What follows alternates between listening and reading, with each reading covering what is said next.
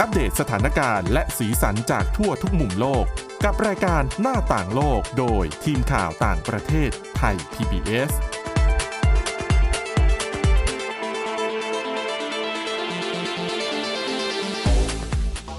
สวัสดีค่ะคุณผู้ฟังต้อนรับเข้าสู่รายการหน้าต่างโลกกันอีกครั้งหนึ่งนะคะ วันนี้เรามีเรื่องราวเกี่ยวกับสุขภาพที่น่าสนใจนะคะ แล้วก็คิดว่าน่าจะเป็นประโยชน์กับคุณผู้ฟังนะคะนั่นก็คือเรื่องของผลการศึกษาที่พบว่าคนที่อายุต่ำกว่า 50 ปีเนี่ยปรากฏว่าเป็นมะเร็งมากขึ้น เรื่องราวที่มาที่ไปเป็นอย่างไรเดี๋ยวไปติดตามเรื่องนี้กับคุณจารุพรโอภาสรัตน์นะคะ แล้วก็วันนี้พบกับดิฉันสวรักษ์จากมิวัฒนาคุณด้วยค่ะ สวัสดีค่ะ อ่ะไปว่ากันเรื่องนี้ก่อนเพราะว่ามะเร็งเนี่ยเป็นโรคที่มีหลายคนคือเอาง่ายๆอ่ะคุณผู้ฟังอ่ะดิฉันเชื่อเลย อืม ในชีวิตคุณผู้ฟังเนี่ยต้องมีสักคนหนึ่งที่คนที่เรารู้จักอ่ะ แล้วป่วยเป็นมะเร็ง อืม ซึ่งจนถึงตอนนี้ก็ยังไม่มีหลักฐานทางวิทยาศาสตร์ที่บ่งชี้ได้แน่ชัดว่า อะไรคือสาเหตุ อืม ของการเกิดมะเร็ง ค่ะ แต่รู้ว่าเป็นกันเยอะมาก อืม แล้วก็ผลการศึกษาล่าสุดพบว่าคนอายุต่ำกว่า 50 ปีเป็นมะเร็งมากขึ้น ใช่ค่ะ อันนี้เป็นผลการศึกษาที่เขาไปตีพิมพ์ในวารสารทางการแพทย์ เขาบอกว่ามันเป็นการศึกษาในช่วงประมาณ 30 ปี ก็คือช่วงระหว่างประมาณปี 1990 ถึงปี 2019 เขาค้นพบว่ามีการวินิจฉัยตรวจเจอมะเร็งในกลุ่มคนอายุ 14 ถึง 49 ปีเนี่ย เพิ่มขึ้นเกือบร้อยละ 80 ก็คือจากเมื่อ เยอะนะ ประมาณใช่ค่ะ จากเมื่อประมาณปี 1990 คือตอนนั้นเนี่ยมีอยู่ประมาณ1ล้าน8แสน20,000 คน ค่ะ เพิ่มขึ้นมาเป็น3ล้าน2แสน6หมื่นคนในช่วงแค่ 30 ปีเท่านั้น ซึ่งผู้เชี่ยวชาญเอาจริงก็ยังบอกว่าอธิบายได้ยากว่าสาเหตุคืออะไร ใช่ แต่คาดการณ์ว่าอาจจะเป็นเพราะว่าการเติบโตของจำนวนประชากรด้วยหรือเปล่า หมายถึงจำนวนประชากรโลกเพิ่มขึ้น ใช่ค่ะเพอเพิ่มขึ้นแน่นอน คนอายุระหว่างนี้มันก็เพิ่มขึ้นก็ไม่แปลกที่จะตรวจเจอ ค่ะ แต่ทีมนักวิจัยบางส่วนก็บอกว่าปัจจัยมันมีเยอะมาก หลักๆ อย่างที่เรารู้กันดี คือมะเร็งอย่างที่คุณสวรักษ์บอก เราไม่รู้สาเหตุจริง ๆ นะคะ บทมันจะมามันก็มา ค่ะ แต่เขาก็คาดการณ์ว่าอาจจะเป็นเพราะว่าพฤติกรรมการใช้ชีวิตด้วยสำหรับคนในยุคใหม่ๆ แล้วก็ถ้าเกิดไปดูว่าอัตราการเสียชีวิต เขาบอกว่าคนที่มีอายุต่ำกว่า 50 ปีเนี่ยเมื่อปี 2019เนี่ยเสียชีวิตด้วยโรคมะเร็งเนี่ยมากกว่า 1 ล้านคนนะคะ ค่ะ ซึ่งเพิ่มขึ้นจากเมื่อปี 1990 เนี่ย 28%เลย อืม โดยเขาบอกว่ามะเร็งหลักๆ ที่เหมือนเป็นอันตรายถึงชีวิตก็จะได้แก่พวกมะเร็งเต้านม มะเร็งหลอดลม มะเร็งปอด มะเร็งลำไส้แล้วก็พวกมะเร็งกระเพาะอาหาร ค่ะ มะเร็งเต้านมถือว่าเป็นมะเร็งชนิดที่ได้รับการตรวจเจอบ่อยที่สุดในช่วง 30 ปีที่ผ่านมา อืม ส่วนมะเร็งที่เขาเรียกว่ามีอัตราการตรวจวินิจฉัยเจอจากน้อยๆ เพิ่มขึ้นเยอะๆ ก็จะเป็นพวกของมะเร็งในช่องจมูก ก็คือมะเร็งในโพรงจมูก ค่ะ แล้วก็รวมไปถึงมะเร็งต่อมลูกหมาก อืม ส่วนมะเร็งตับที่เราคุ้นหูกันดี เขาบอกอันนี้เนี่ยลดลงประมาณร้อยละ 2.9 ต่อปีนะคะ ส่วนสาเหตุมาคุยกันดีกว่า ว่ามันเป็นเพราะว่าอะไร คือผู้เชี่ยวชาญหลาย ๆ คนก็บอกว่ายังคาดการณ์ไม่ได้ อาจจะเป็นอย่างที่บอกไปว่าเรื่องของประชากรที่เพิ่มขึ้น คนมันเพิ่มขึ้นแน่นอน แล้วก็ต้องตรวจเจอโรคจากคนเหล่านี้มากขึ้น พฤติกรรมการใช้ชีวิตไม่ว่าจะเป็นการรับประทานอาหารที่ไม่ดี การสูบบุหรี่ การดื่มแอลกอฮอล์รวมไปถึงพวกการใช้ชีวิตที่คนสมัยนี้ก็ต้องบอกว่าคุณภาพชีวิตไม่ค่อยดีขนาดนั้น ค่ะ แล้วก็ถ้าเกิดว่าไปดูข้อมูลจากการศึกษา ภาระโรคทั่วโลกประจำปี 2019 เนี่ยเขามีการวิเคราะห์อัตราการเกิดมะเร็ง 29 ชนิดใน 204 ประเทศ เขาชี้ว่ายิ่งประเทศที่มีการพัฒนามากขึ้นเท่าไหร่ ก็คือประเทศเจริญแล้วเนี่ย ก็ยิ่งมีแนวโน้มที่จะพบผู้ป่วยที่เป็นโรคมะเร็งในคนอายุต่ำกว่า 50 ปีเพิ่มขึ้นมากเท่านั้น ค่ะ บางคนก็บอกอมจริง ๆ มันต้องเป็นประเทศที่เหมือนประเทศกำลังพัฒนาหรือเปล่า เขาบอกว่าเหตุผลที่เจอในกลุ่มประเทศนี้เยอะเป็นเพราะว่าเขามีระบบการแพทย์ที่ดีค่ะ นี่ไงดิฉันถึงบอก ก็คือ พอประเทศพัฒนาแล้ว อืม การเข้าถึงระบบสาธารณสุขมันง่าย ค่ะ อ่ะคนอาจจะ เอ๊ะ จะมีติ่งเนื้อเอ้ยไปตรวจซะหน่อยดีกว่า ใช่ แล้วก็เจอเลย แต่พอดีประเทศที่กำลังพัฒนา ค่ะ อ๋อเป็นติ่งเนื้อโอ้ไม่เป็นไร โอ้โห ยัง ไม่เป็นไร ไม่เป็นไรหรือหรือบางทีไปก็อุปกรณ์ทางการแพทย์อาจจะไม่ดีพออ ม ก็คือตรวจอาจจะไม่เจอ ค่ะ เนื่องจากระบบการแพทย์มันยังไม่ดีไง อืม ประชาชนก็อาจจะละเลยเรื่องของการไปโรงพยาบาล ถูกต้อง ดังนั้นมันก็ มองได้สองแบบ คือไม่ตรวจไม่เจอก็แปลว่าไม่เป็น เอออ อ่ะไปตรวจเยอะก็เจอเยอะ อืมอารมณ์เหมือน ใช่ไหม ก่อนหน้านี้ที่เราเล่นความขำกับโควิดกันนะคะ ค่ะ ไม่ตรวจเท่ากับไม่ติด อืม อารมณ์ประมาณนี้ ใช่ คือพอประเทศพัฒนามากขึ้นคนก็ ค่ะ มองว่าการเข้าถึงระบบการแพทย์เนี่ยมันง่ายนะ อืม เราเป็นอะไรสักหน่อยไปหาดีกว่ามันบานปลายไปแล้วไปรักษา ค่ะ ในวันข้างหน้าอาจจะยาก พอคนเข้าถึงระบบการแพทย์มากขึ้น ก็ ค่ะ เลยตรวจเจอเยอะว่าโอ้โห อืม จริง ๆ คนอายุต่ำกว่า 50 ในพวกประเทศที่พัฒนาแล้วเนี่ยเป็นมะเร็งกันเยอะมาก ค่ะ แต่ก็ต้องบอกก่อนว่ายังมีแค่บางประเทศเท่านั้นที่สามารถตรวจมะเร็งได้ครอบคลุมทุกชนิด อืม แล้วก็อย่างที่บอกไปอย่างพวกเรื่องของวิถีการใช้ชีวิตก็มีผลรวมไปถึง อาจจะมีเรื่องของปัจจัยทางพันธุกรรม อืม ผู้ชันก็มองว่าอันนี้อาจจะเป็นปัจจัยหลักๆ ด้วย รวมไปถึงพวกของการไม่ออกกำลังกายหรือเปล่า โรคอ้วนด้วยไหม อาจจะทำให้มีแนวโน้มสำหรับคนที่เป็นมะเร็งเพิ่มมากขึ้น แล้วก็เขามีการเหมือนสร้างแบบจำลองว่าอีกไม่กี่ปีเนี่ยเขาเรียกว่าแนวโน้มการเป็นมะเร็งของคนในยุคนี้จะเป็นยังไง ค่ะ เขาบอกว่าภายในปี 2030 มีการคาดการณ์ว่าผู้ป่วยมะเร็งทั่วโลกในช่วงอายุต่ำกว่า 50 ปีเนี่ยน่าจะเพิ่มขึ้นอีกนะคะ อืม อีก 31%เลย ค่ะ แต่ส่วนใหญ่เนี่ยจะสโคบเล็กลงแล้วไปอยู่ที่ประมาณ 40-49 ปี อืม นอกจากนี้นักวิจัยก็ชี้เลยว่าอย่างที่บอกไป ประเทศที่พัฒนาแล้วเจอผู้ป่วยมะเร็งเยอะก็ไม่ได้ ค่ะ แปลว่า เขาจะพ่ายแพ้ต่อประเทศกำลังพัฒนา เพราะเขาบอกว่าก็เพราะว่าประเทศกำลังพัฒนาเนี่ยระบบการแพทย์ยังไม่ดี อืม อาจจะทำให้การรายงานตัวเลขของการตรวจ ค่ะ เจอการเสียชีวิตเนี่ยต่ำกว่าความเป็นจริงได้ เหมือนตอนเกาหลีเหนือไง อืม ไม่มีผู้ติดเชื้อโควิด -19 สักคนเดียวในประเทศ ค่ะ เกาหลีเหนือ อาจจะเป็นเพราะว่าไม่ได้ตรวจหรือว่า ก็นี่ไง อืม ไม่ตรวจก็เท่ากับ ไม่ ไม่เจ ติ อ ด ไม่เจออ ม แล้วก็เราไม่ติด ใช่ค่ะ อันนี้ถือว่าเป็นปัญหาหลักๆ จริงๆ ผู้เชี่ยวชาญก็บอกว่าหลาย ๆ อย่างนะ มันต้องมานั่งคิดกันใหม่ว่าทำไม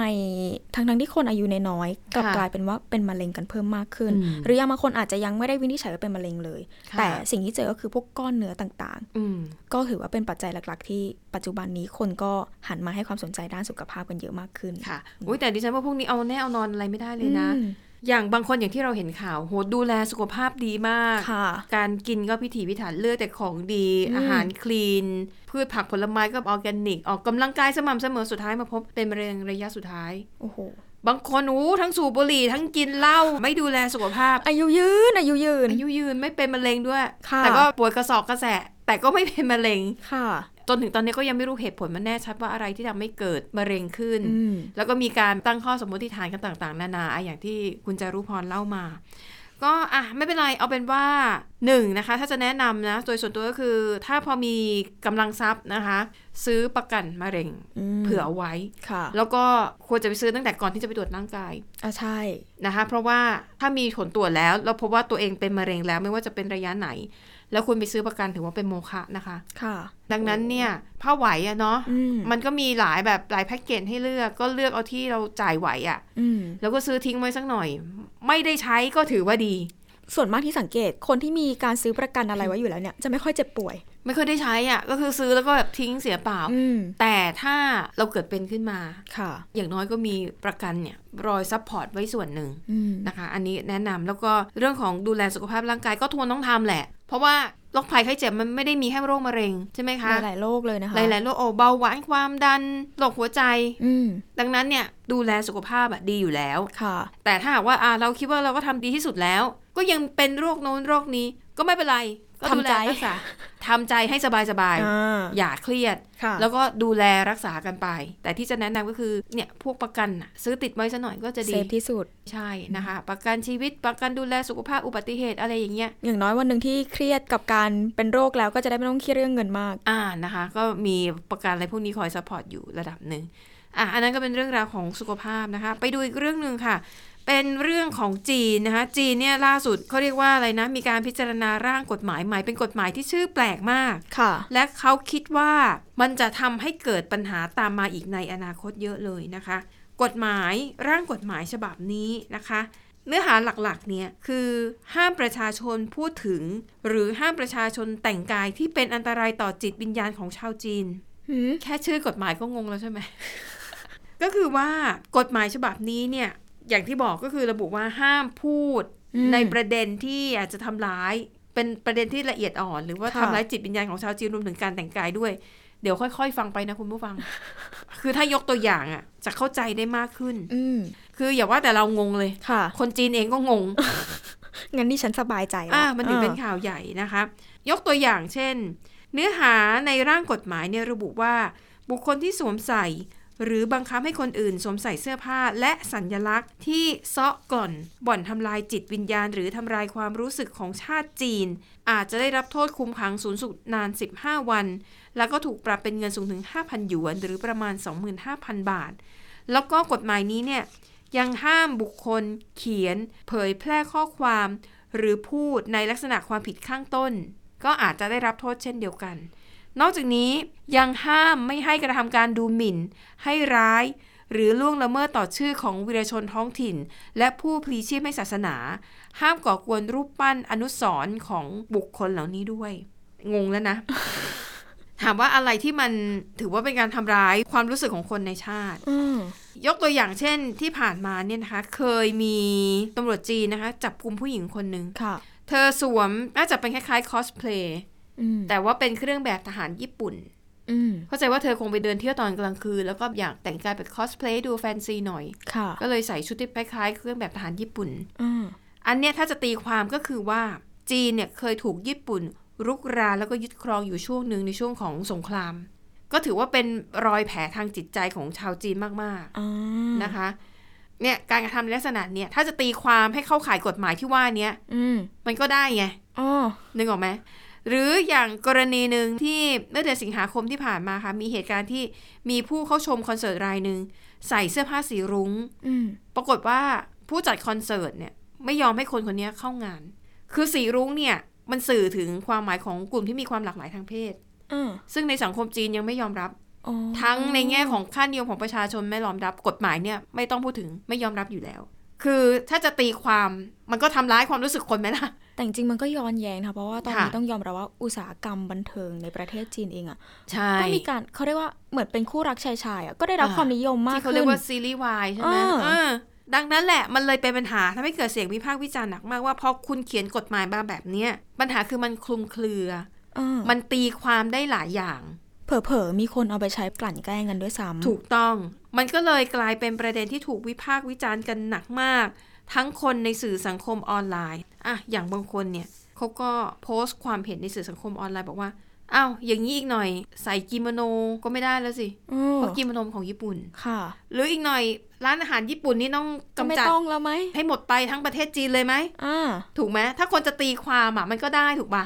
ใช่ เธอไปกินอาหารญี่ปุ่นได้ไงไปญี่ปุ่นเนี่ยมันเคยมาลุกลานประเทศเรานะ อะไรแบบเนี้ยก็อย่างที่บอกมันยังเป็นร่างกฎหมายอยู่ ซึ่งเขามองว่าเนี่ยเป็นความพยายามของรัฐบาลจีนที่ต้องการปรับเปลี่ยนแนวคิด ให้พลเมืองจีนเนี่ยเรียกว่ามีต้นแบบของพลเมืองจีนที่ดีควรจะแบบมีความคิด อื มีพฤติกรรมอย่างไรบ้างนะคะซึ่งประเด็นนี้ค่ะ นอกจากจะถูกวิจารณ์อย่างหนักผ่านทางสื่อสังคมออนไลน์ต่างๆ แล้วเนี่ยนะคะอะอย่างคอมเมนต์เนี่ยบอกว่ามันเป็นกฎหมายที่มากเกินไป อืม แล้วก็ไร้เหตุผล แล้วก็คลุมเครือ มันสุดโต่งไป มัน เนาะ เปิดช่องให้มีการตีความไปได้เรื่อยๆ เลยอะนะ หรือว่าอ่ะถ้าคุณเกิด ฉันไม่ชอบคุณจารุพรเลยเนี่ย วันนี้เอาอะไรมากลั่นแกล้งดีวันนี้จะ จับผิดอะไรดี เออ อ่ะฉันก็ไปดูในเฟซอุ้ยนี่เค ไป ย กินอาหารญี่ปุ่น เอออะไรแบบเนี้ยนะคะซึ่ง อืม อ๋อ นี่เขียนเชียร์สินค้าจากญี่ปุ่นเนี่ยไม่รักชาติ ทำไมไม่ใช้สินค้าที่ผลิตในเมืองไทย เ อะไรแบบเนี้ย ฉันก็แกล้งร้องเรียนรายงานขึ้นไป เห็นไหม มันเป็นปัญหาแน่ อืม ๆ ซึ่งผู้ใช้งานในสื่อสังคมออนไลน์เนี่ยก็ตั้งคำถามว่า แล้วถ้ามันเกิดเหตุการณ์ขึ้นมาเนี่ย ยังไงผู้บังคับใช้กฎหมายจะเป็นคนที่มีอำนาจเพียงฝ่ายเดียวหรือเปล่า ที่จะตัดสินว่าการกระทำหรือคำพูดแบบนั้นแบบนี้เนี่ย มันถือเป็นการทำร้ายความรู้สึกของชาติไหม อืม มันจะยุติธรรมไหม การใส่สูตรผูกไทยแบบชาติตะวันตก เอาหน้านาสิ เห็นไหม เดี๋ยวนี้ใครๆก็ก็ อ่ เขาก็ใส่กัน นะคะ ซึ่งผู้เชี่ยวชาญด้านกฎหมายของจีนค่ะ ก็ออกมาวิจารณ์ร่างกฎหมายฉบับนี้เช่นกันนะคะเขามองว่าความกำกวมของข้อความในร่างกฎหมายเนี่ยอาจจะเปิดช่องให้เจ้าหน้าที่ละเมิดสิทธิของประชาชนได้ ืม อืมก็ต้องดูกันต่อไปนะว่ารัฐบาลจีนจะเขียนร่างกฎหมายฉบับนี้ออกมาใช้จริง ๆ หรือเปล่า อืม โอ้ถ้าเขียนออกมานี่มีปัญหาเยอะแน่นอน ค่ะ อ่ะไปอีกเรื่องหนึ่งยังคงอยู่ที่เรื่องของประเทศจีนนะคะ แต่ว่าเป็นเรื่องของ AI ค่ะ คุณจารุพรจะเห็นเนะว่าตอนนี้เนี่ยเทคโนโลยี AI เนี่ยมันถูกพัฒนาขึ้นมา เราใช้งานกันหลากหลายมากขึ้น คนธรรมดาธรรมดาไม่ต้องเก่งเรื่องไอทีมากมาย ก็สามารถเข้าไปใช้ AI ได้อ่ะอย่างเช่น Chat GPT อ๋อ ค่ะ หรือว่า BARD b a r ของอีกค่ายหนึ่งของ Microsoft บางที่ ค่ะ สามารถพิมพ์คำสั่งเข้าไป แล้วก็ให้เขาเขียนบทความหรือ essay อะไรให้เราได้อะนะคะ อืม ฝั่งจีนก็มีเหมือนกัน แต่ว่าอย่างที่รู้กันดีว่าฝั่งจีนเนี่ยก็จะไม่ใช้ของชาติตะวันตก อืม เขาจะพัฒนาระบบของเขาขึ้นมาเอง ค่ะ แชทบอทของจีนก็เช่นเดียวกันก็ใช้ AI พัฒนาขึ้นมานะคะ เป็นของบริษัทไปตู้ เป็นบริษัทเทคโนโลยียักษ์ใหญ่ของจีนนะคะ แชทบอทของไปตู้เนี่ยใช้ชื่อว่า e r n i e Bot อืมการใช้งานก็เหมือน Chat GPT เหมือนกันเลย อืม นะคะ เพียงแต่ว่า e r n i e Bot ของจีนเนี่ยมันมีปัญหา มันก็จะล้อไปกับไอ้ข่าวที่เราอ่านไปเมื่อก่อนหน้าเนี้ย อืม ที่ว่าเรื่องความรู้สึกการทำร้ายความรู้สึกอะไรของชาวจีนเนี่ยประเด็นเรื่องที่อ่อนไหว อย่างที่บอกจีนมันมีประเด็นที่อ่อนไหวหลายเรื่อง ที่รัฐบาลพยายามคุมไม่ให้ประชาชนมีการพูดถึงประเด็นเหล่านี้ อืม อย่างเรื่องของซินเจียง เรื่องของสิทธิมนุษยชน ค่ะ เรื่องของเหตุการณ์น้องเลือดจตุรัสเทียนอันเหมือนอะไรแบบเนี้ยหรือว่าการล้อเลียนผู้นำประเทศเนี่ยไม่ได้เลยนะคะดังนั้นพอคุณจะพัฒนาระบบค้นหาข้อมูลบนเว็บไซต์ได้ด้วย AI เนี่ย อืม เข้าใจไหมมันต้องมีคนมาลองของอ่ะ ดิฉันเริ่มเห็นภาพแล้วค่ะ นะคะ คือไปตู้เนี่ยเขาก็พัฒนา AI ตัวนี้ขึ้นมาเนี่ย โดยหวังว่ามันจะเพิ่มรายได้ อืม ให้กับบริษัทตัวเอง คือถ้าไม่ทำเนี่ย อย่างที่บอกคู่แข่งเขาท อืม ำ ลูกค้าก็หันไปใช้ของคู่แข่ง ซึ่งการเปิดตัว e a r n i e Bot ของไปตู้เนี่ยนะคะ ก็ทำให้ส่วนแบ่งทางการตลาดของบริษัทเพิ่มขึ้นอย่างมาก อืม เขาบอกว่าแค่ในช่วง 24 ชั่วโมงแรกที่เปิดให้บริการ มีคำขอใช้งานจากผู้ใช้งานเนี่ย มากถึง 33 ล้าน4แสน2หมื่นคน อืม แล้วก็ยังมีการตั้งคำถามให้แชทบอทเออร์นี่เนี่ย ตอบคำถามมากถึง 23,000 คำถามต่อนาที โอ้ เออ ขี้สงสัยกันเหมือนกันนะคะเนี่ย ใช่ อ่ะ แต่แน่นอนมันต้องต้องมีคนอยากลองของใช่ไหม อืม ซึ่งระบบ e a r n i e แชทบอทอันนี้เนี่ย ก็ทราบถึงปัญหานี้ดีดังนั้นคำถามที่เป็นประเด็นอ่อนไหวของรัฐบาลจีนเนี่ย มักจะไม่มีคำตอบนะคะคำตอบของระบบเนี่ย ถ้าเป็นคำถามแบบอ่อนไหวเช่น ก็จะตอบว่าเปลี่ยนไปคุยเรื่องอื่นกันเถอะ คำถามที่ไรคำตอบ ดื้อๆอย่างนี้เลย อืม นะคะ ยกตัวอย่างคำถามที่มีคนพิมพ์เข้าไปถามไอ้แชทบอทตัวนี้นะ เช่น ถามว่าทำไมสีจิ้นผิงเนี่ย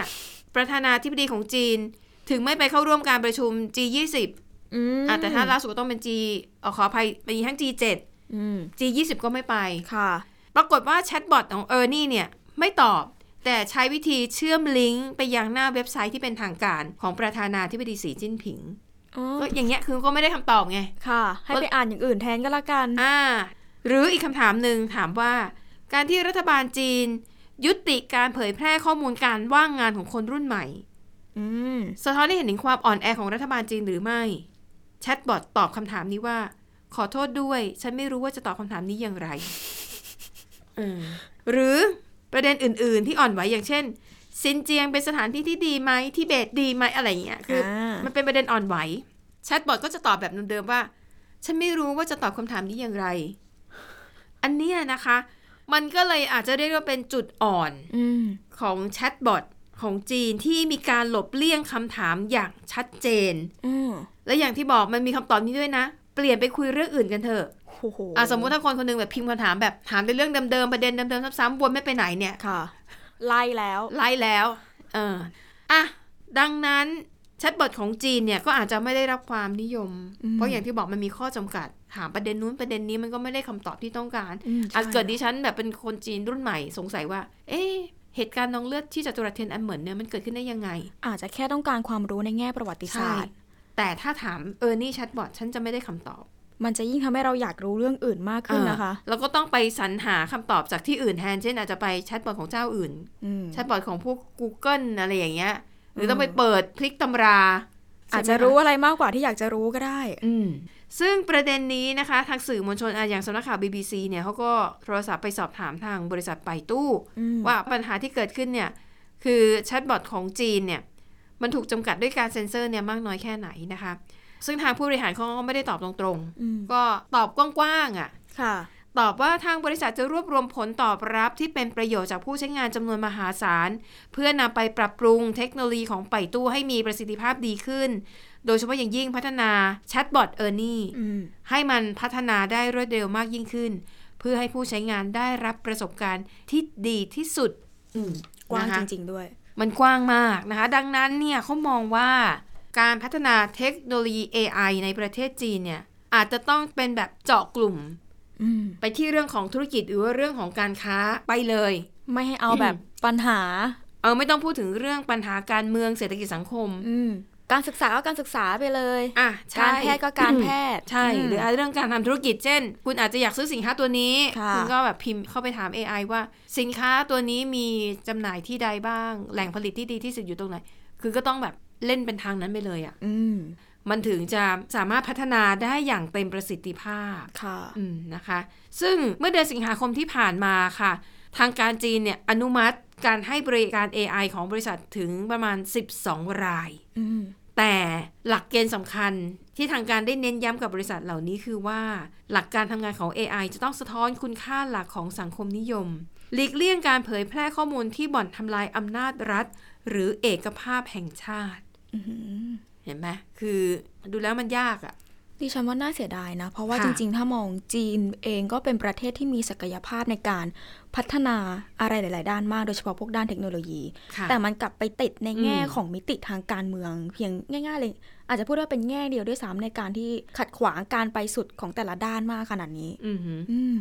อ่ะดังนั้นก็จะได้เข้าใจข้อจำกัดว่าเออจีนเขาก็มีแชทบอทนะเขาก็มี ค่ะ AI นะ แต่ว่ามันมีข้อจำกัด เพราะว่าเราก็จะไม่สามารถซักถามในเรื่องที่มันเป็นประเด็นละเอียดอ่อนได้ อืม อ่ะดังนั้นอาจจะต้องพึ่งพา AI ของเจ้าอื่นๆไปก่อน ค่ะ แต่ว่า AI คำตอบของ AI ก็ไม่ใช่ว่าจะถูกร้อยเปอร์เซ็นต์นะคะ คุณผู้ฟัง อ่ะถูกต้อง อย่างอ่ะดิฉันก็เคยเข้าไปใช้พวกเนี้ยแล้วก็ลองพิมพ์ข้อความอ่ะลองพิมพ์บทความให้ฉันสักเรื่องหนึ่งสิคือข้อมูลมันก็จะแปลกๆอ่ะคือเราต้องรีเช็คอ่ะว่าข้อมูล อืม ที่ AI มันเขียนให้เรามันถูกหรือเปล่า บางทีอาจจะปวดหัวเองก็ได้ ใช่ เออ แล้วบางทีสำนวนน่ะมันเว่นเวอร์ อืม มันไม่ค่อยกระชับสักเท่าไหร่ ค่ะ มันอาจจะไม่เหมาะโดยเฉพาะยิ่งงานข่าวเนี่ยไม่ได้เลย อืม เพราะว่าเขียนวกไปวนมามาก แล้วก็ข้อมูลก็ไม่ชัวร์ อ่า นะคะอ่ะแต่ก็ไปลองใช้กันดูก็ได้สนุกสนุก เอาไว้ที่แบบไม่ต้องจริงจังมาก อ่าจะได้ อ่า รู้ว่าเออโลกมันพัฒนาไปยังไงก็มีเทคโนโลยีแบบนี้อาจจะไปปรับใช้กับเรื่องอื่น ๆได้นะคะ ค่ะ อ่ะและนี่ก็คือเรื่องราวทั้งหมดในรายการหน้าต่างโลกขอบคุณสำหรับการติดตาม วันนี้เราสองคนและทีมงานลากันไปก่อนนะคะพบกันใหม่ตอนหน้าสวัสดีค่ะ สวัสดีค่ะ Thai PBS podcast. View the world via the voice.